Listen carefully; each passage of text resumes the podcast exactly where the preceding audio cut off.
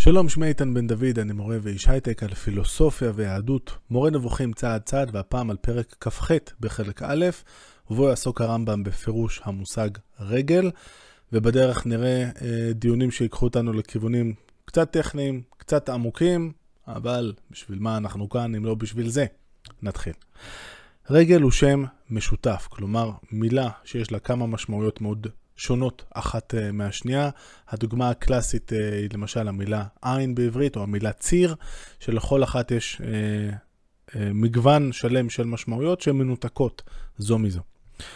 הוא שם לרגל, כלומר האיבר, והדוגמה שהרמב"ם מביא כאן זה רגל תחת רגל, זה הסוף של הפסוק שמתחיל ב... שכולל את שן תחת שן ועין תחת עין. הוא משמש גם במשמעות ההולך בעקבות מישהו. והדוגמה היא, צא אתה וכל העם אשר ברגליך. מאיפה זה? אמ, זה בשמות, כשמשה מגיע לפרעה והוא מבשר לו על המכה האחרונה שהולכת להיות, מכת אה, בכורות, ואומר שם, חכה תראה מה הולך להיות, בסופו של דבר, וירדו כל עבדיך אלה אליי והשתחוו לי, אומר משה לפרעה, לאמור צא אתה וכל העם אשר ברגליך, ואחרי כן אצא. ויצא עם פרעה בחורי אף. הוא משמש גם במשמעות הסיבתיות, ויברך אדוני אותך לרגלי. אה, זה מה שאומר יעקב ללבן, אה, כשהוא אה, בסוף חוטף עליו את הג'ננה, וגם בעברית המודרנית יש את זה, אבל לפני זה עוד דוגמה. בסיבתי, לרגלי זה בסיבתי, דהיינו בגללי, כי כאשר עניין הוא בגלל דבר מה, אותו דבר הוא סיבה לעניין.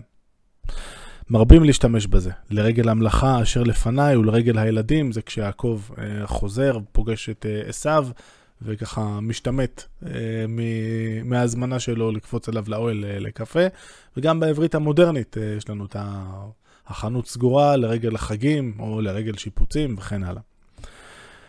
בדברו ועמדו רגליו ביום ההוא על הר הזיתים, וזה ציטוט מזכריה, מזכריה שכבר נתקלנו בו אה, בפרק אה, שעסק במושג עמד, הוא מתכוון שקיימות ועומדות סיבותיו. כלומר, הנפלאות אשר תופענה אז באותו מקום, אשר הוא יתעלה סיבתן, כלומר העושה אותן. פירוש זה נקט יונתן בן עוזיאל, אה, עוד מתרגם של המקרא אה, לארמית, ראינו בפרק הקודם את אה, דבריו של הרמב"ם על אונקלוס, והוא משתמש, זאת לא פעם ראשונה ולא אחרונה, אה, כשנוח לו גם בתרגום לארמית של יונתן בן עוזיאל, כשבדרך כלל יונתן בן עוזיאל תרגם את... המקומות שמהם מביא הרמב"ם, בדרך כלל זה מקומות שבהם יונתן בן עוזיאל תרגם אה, אה, ספרים נוספים בתנ"ך ולא רק את התורה. אז פירוש זה נקט יונתן בן עוזיאל עליו השלום באומרו, והתגלה בגבורתה ביומה ההוא על טור זתיה. כן, כך הוא מתרגם כל איבר המשמש לפעולה אלימה או למעבר ממקום למקום גבורתה, כלומר הגבורה שלו, כי הכוונה, בכולם למעשים הנובעים מרצונו. מה בעצם היה לנו כאן? אז הפסוק הזה אה, מתאר את אה, אומרת, היום הגדול שהולך להיות, ועמדו רגליו ביום על הר הזיתים, זאת הגשמה שקשה להתחמק ממנה.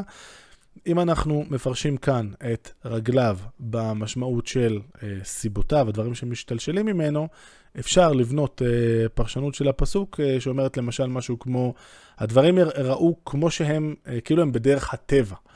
אה, דווקא, זאת אומרת, זו פרשנות שכאילו קצת הפוכה ממה שהיינו מצפים, כי ועמדו רגליו במאור הר הזיתים זה תיאור של מאורע מאוד ניסי. מאורע ניסי בהגדרה או מאורע ששובר את הטבע. אבל לפי מה שהרמב"ם מנסה, לכיוון שהוא מנסה לקחת אה, את זה אליו, זה דווקא אחרת לגמרי.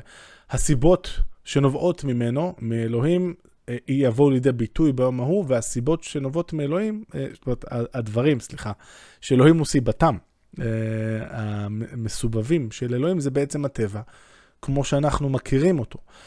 והדבר הזה הוא ביטוי לאחת מה, מתפיסות היסוד אה, של הרמב"ם, שבאות לידי ביטוי גם במשנה תורה וגם במורה נבוכים, כמה שפחות להשתמש במושג הזה של הנס, כמה שפחות אה, להשתמש במושג הזה של אה, שינוי סדרי הטבע כאות אה, לעוצמה של אלוהים. להפך, העוצמה של אלוהים לפי הרמב"ם מתבטאת בחוכמה שלו, ב- ב- ביכולת שלו לסדר את חוקי הטבע ככה שהוא לא צריך לגעת בהם יותר. משל למה הדבר דומה? יש עכשיו מתכנת שתביא לו באג והוא פותר את זה, מוצא את הבאג בתוך רגע, איפה שלאחרים זה ייקח שבוע, אבל מתכנתת יותר טובה, לא יהיה לה באגים מההתחלה, כי הכל יהיה בלי באגים. מה יותר עדיף? בבקשה. בפירושו של אונקלוס לפסוק ותחת רגליו כמעשה לבנת הספיר, וצריך פה רגע לעצור ולזכור על מה אנחנו מדברים. זה בשמות uh, כ"ד, וזה uh, כחלק מהמעמד המאוד מופלא, שככה כרוך בהקשר של, של מעמד הר סיני.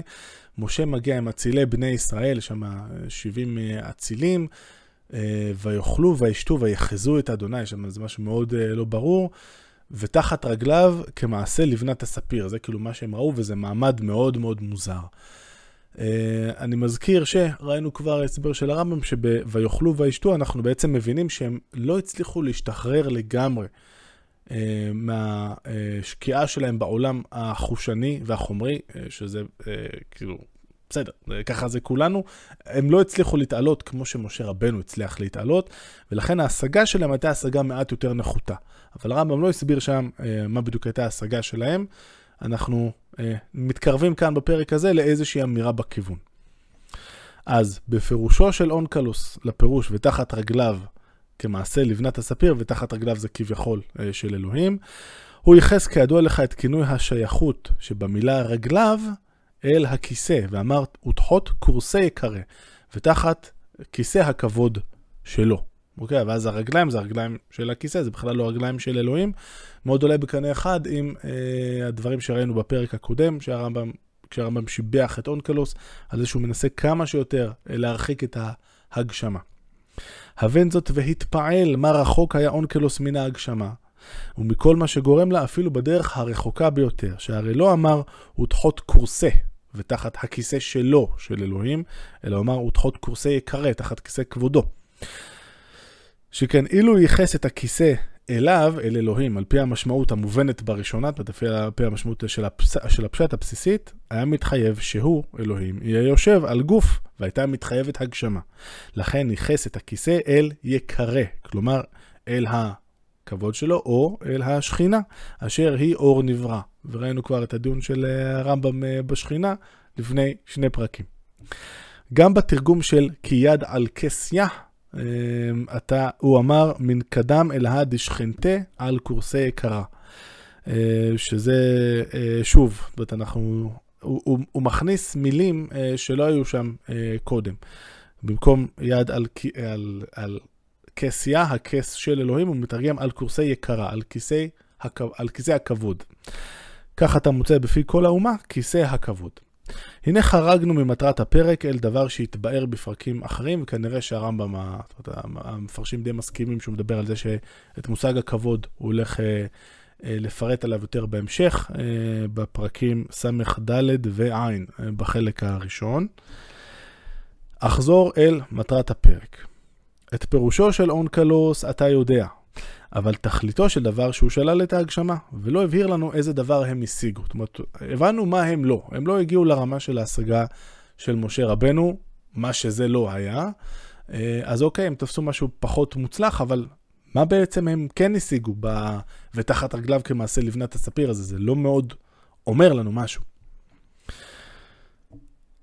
אז תכליתו של דבר שהוא שלל את ההגשמה, לשם אונקלוס אה, כיוון שלא נחשוב שלהם יושב על כיסא, אבל הוא לא הבהיר לנו איזה דבר הם השיגו ולא לאיזה דבר הכוונה במשל זה. שימו לב, הרמב"ם אומר, רבותיי, זה משל, שלא, שלא יהיה פה ספק.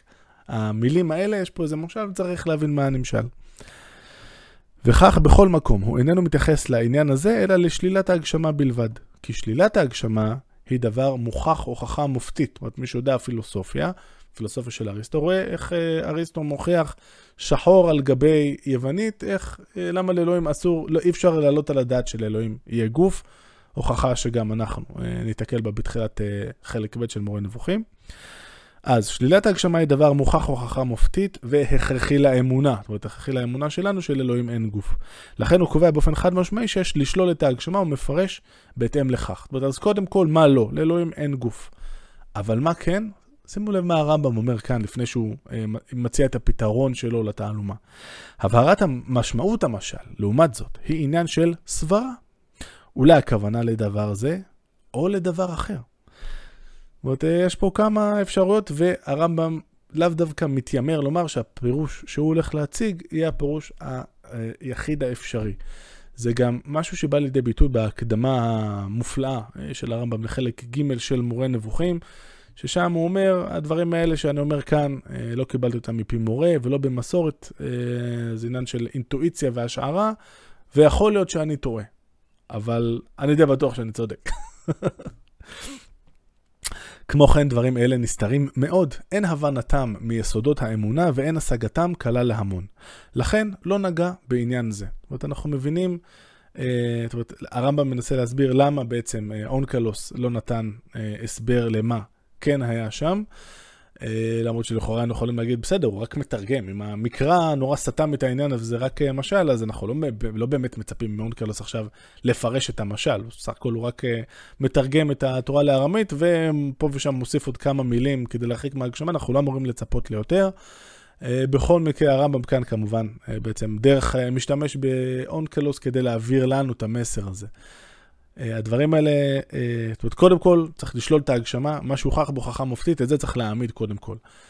את שאר הדברים, וואלה, לפעמים, אתה יודע, יכול להיות שיש פירוש אחד, פירוש אחר שיהיה יותר מוצלח, אה, ולא קל להסביר את הדברים האלה להמון, וזה בסדר. זאת אומרת, הוא לא מצפה ש, שבספר שמיועד להמון, או חיבור שמיועד להמון, להמון, כמו תרגום התורה לארמית, תהיה ירידה לעומקם של הדברים המורכבים האלה. אבל אנו, בהתאם למטרת הספר שלנו, אין לי מנוס מלפרש מה שהוא ולומר שבאומרו תחת רגליו, כוונתו מסיבתו ובגללו, כפי שהבהרנו. נכון, אמרנו, רגל זה עניין של סיבה ומסובב. מה שהם השיגו, אם כן, הנה הפרשנות של הרמב"ם, היא מה, הוא מהותו האמיתית של החומר הראשון, שהוא איתו התעלה, והוא סיבת מציאותו. ועכשיו צריך לעשות הפסקה מתודית רגע, ולהיכנס לנבחים של אה, השיטה, לא השיטה של אריסטו עצמו, אלא השיטה של ממשיכיו. Uh, כבר דיברנו לא פעם על הרעיון הזה שכל דבר uh, בעולם, אנחנו יכולים להבחין בו בין חומר לצורה.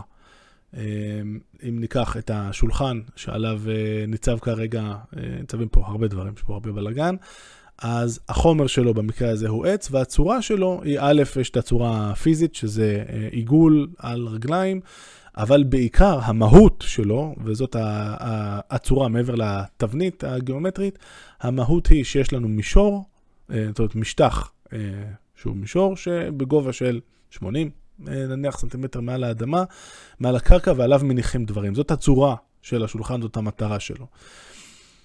אז אם כל דבר מורכב, וההבחנה בין חומר לצורה, צריך לומר, נמצאת רק אצלנו בראש, אוקיי? ואף פעם אי אפשר למצוא חומר בלי צורה, זה גם כן עיקרון שנמצא אצל אריסטו. ממשיכיו של אריסטו דיברו על המושג של החומר הראשוני או ההיולי.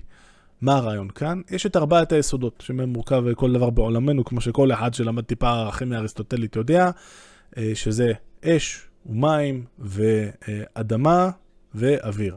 מעולה. אבל גם הם, מכיוון שהם משהו בעולם, אה, וגם דברים שאפשר להרגיש ולראות, גם הם אמורים להיות מורכבים, נכון, מחומר וצורה. אז מה החומר שלהם? אז בעצם לכל אחד מהם יש את הצורה שהיא המהות שלו. אה, אש זה דבר שעולה למעלה והוא חם והוא יבש אה, וכן הלאה, אבל יש את החומר הראשון, החומר היסודי, שהוא זה שכל אחת מהצורות האלה גורמת לו להיות אש או מים וכן הלאה.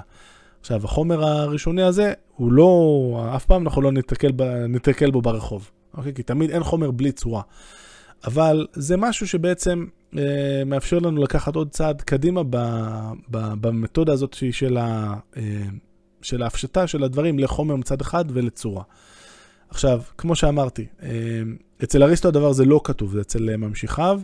אה, בעיני החוקרים ספק רב עד כמה לרמב"ם הייתה יכולת, דרך הטקסטים שהגיעו לידיו, ומאוד ברור שהוא קיבל את אה, אריסטו דרך מפרשיו הערביים, אם הוא יכול היה להגיד, טוב, רגע, זה לא מאריסטו, זה מהממשיכים שלו וכן הלאה, זה ויכוח שלא ניכנס אליו יותר מדי כאן. אבל בכל מקרה, הפרשנות שהרמב"ם נותן כאן ל"ותחת רגליו כמעשה לבנת הספיר" היא שהם השיגו את, אה, את החומר הראשון, שהוא היה קיים. בהמשך נראה מה הסיבה אה, שהובילה את הרמב"ם לנקוט בכיוון הפרשני הזה. עכשיו נחזור לענייננו. מה שהם השיגו הוא מהותו האמיתית של החומר הראשון, אותו חומר היולי, שהוא מאיתו יתעלה והוא סיבת מציאותו. זאת אומרת שאלוהים הוא הסיבה של המציאות שלו, לכן זה עם הסיפור של הרגליים. התבונן בדבריו כמעשה לבנת הספיר. אילו הייתה הכוונה לצבע, היה אומר כלבנת הספיר. הוא הוסיף מעשה. מכיוון שהחומר, כפי שאתה יודע, לעולם מקבל ונפעל מבחינת עצמו, ואין לו פעולה אלא במקרה, שעה שהצורה לעולם פועלת מבחינת עצמה ונפעלת במקרה, כמו שהתבאר בספרי מדע הטבע, זאת אומרת בספרי הפיזיקה של אריסטו, ושם באמת יש אה, כמה אמירות לפיהן החומר אה, זה דבר שהוא פסיבי, והצורה פועלת על, עליו אה, והופכת אותו, משתלבת בו, נקרא לזה ככה, והופכת אותו לדבר עצמו. החומר הייתי רק אה, צריך טיפה לחדד ולומר שיש עוד מרכיב בהתנהגות לכאורה של החומר, שהוא מנסה כל הזמן לקפוץ מצורה לצורה, אה, שזאת אמירה שמנסה להבהיר אה, למה יש כל כך הרבה שינויים, דברים משתנים בעולם שלנו. אז הוא לא פסיבי לגמרי בהקשר הזה, אבל מספיק טוב לענייננו שהחומר כל הזמן, הצורה פועלת עליו והחומר הוא נפעל. לכן אמר עליו כמעשה. ואילו לבנת הספיר, מה זה לבנת הספיר? היא ביטוי לשקיפות, לשקיפות ולא לצבע הלבן. כי לובן הבדולח, הספיר, זה הבדולח, אומר הרמב"ם, אה, לובן הבדולח אינו צבע לבן, אלא שקיפות בלבד. השקיפות אינה צבע, כפי שהוכח בהוכחה מופתית בספרי מדע הטבע, שהרי אילו הייתה צבע, לא היו הצבעים כולם נראים מאחוריה ולא הייתה מקבלת אותם. אך מאחר שמן הגוף השקוף נעדרים הצבעים כולם, הוא מקבל את הצבעים כולם בזה אחר זה. זאת אומרת, כמו, אה, אני אמשיך, זה דומה לחומר הראשון, שמבחינת מהותו האמיתית נעדרות ממנו הצורות כולן, הוא מקבל משום כך את כל הצורות בזו, שלאחר, בזו אחר זו. זאת אומרת, כמו שהצבע השקוף, אפשר לראות את הצבעים שמאחוריו, וכאילו הוא אה, יכול לקבל אותם, שזה מנוח אריסטוטלי, אני לא רוצה להיכנס לזה יותר מדי, אבל אנחנו מבינים למה הכוונה. זאת אומרת, יש את הצבע השקוף, ואם אני שם מאחוריו משהו סגול, אנחנו רואים סגול. אני שם צהוב, רואים צהוב. הוא כאילו נורא, אין לו בעיה, אין לו בעיה, כאילו, להיות אה, נפעל ולקבל את כל הצבעים האלה אחד אחרי השני, וזה אה, עולה מאוד בקנה אחד עם ההבנות, התובנות שלנו לגבי החומר, ה, אותו החומר ההיולי, אה, שהוא, אין לו צורה משלו to begin with בהתחלה, והוא יכול לקבל על עצמו, להתלבש בצורה אחרי צורה אחרי צורה. Uh, השולחן הזה, העץ שלו, החומר שלו פעם היה, uh, זרמו אותי לרגע שזה היה אלון, uh, היה פעם בלוט, ואחרי זה היה עץ אלון, ועכשיו הוא זה, ויום אחד uh, חלילה, ייקחו אותו לל"ג בעומר, ויהפוך לאפר וכן הלאה. החומר כל הזמן מחליף צורות, וזה בסדר, זה מה שחומר עושה, וזה כמעשה לבנת הספיר, זאת אומרת, כמו השקיפות של הספיר. מה שהם השיגו, אותם אצילי בני ישראל, היה איפה החומר הראשון והיחס שלו אל האל, כי הוא הנברא הראשון שלו, המחייב את ההתהוות והכיליון, והאל הוא יוצרו. גם בעניין זה עוד ידובר בחלק השני, בפרקים המאוד טכניים שעוד מצפים לנו שם, לגבי התורה האריסטוטלית וחומר וצורה ומה כל המשמעות של הדברים האלה, עוד נגיע לשם. דע שאתה צריך לפירוש מעין זה, כלומר להוציא מהפשט את העניין הזה של אה, ותחת אה, רגליו כמעשה לבנת הספיר, אי אפשר לפרש את זה ככה. חייבים אה, אה, להוציא את הדברים מהפשט ולבוא עם איזשהו, ולהגיד שזה משל, ולנסות אה, להסביר מה המשמעות האמיתית של הביטוי המוזר הזה.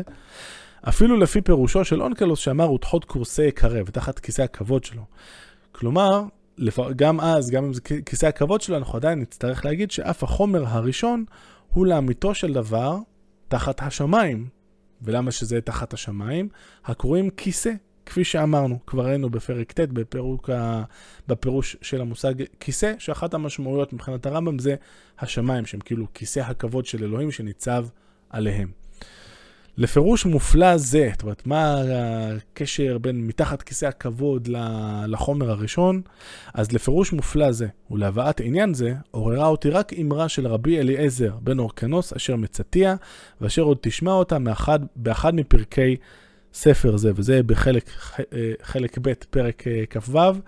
אני אתן לכם ספוילר קטן. יש שם אמירה אה, של אה, איך נבראה, שמיים מהיכן נבראו, מככה וככה. ואיך נבראה הארץ, אלוהים לקח מהשלג שתחת כיסא הכבוד שלו וזרק, וככה נבראה הארץ. וזה מאוד עולה בקנה אחד, מכיוון החומר ההיולי, לפי התפיסה שקיבל הרמב"ם מממשיכיו של אריסטו, זו בעצם התחלה של הבריאה אה, כביכול.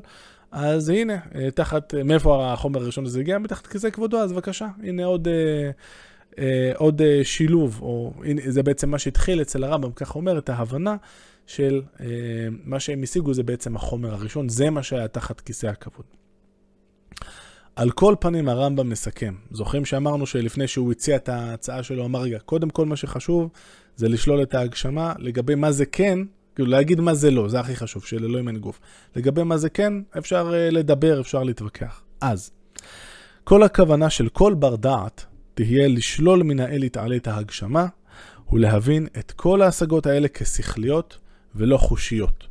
זאת אומרת, זה שלא שהם ראו את אלוהים יושב על הכיסא או משהו כזה, אלא הכל היה רמת ההשגה שהם הגיעו אליה בהבנה שלהם של מהו אלוהים ואיך הוא פועל בעולם.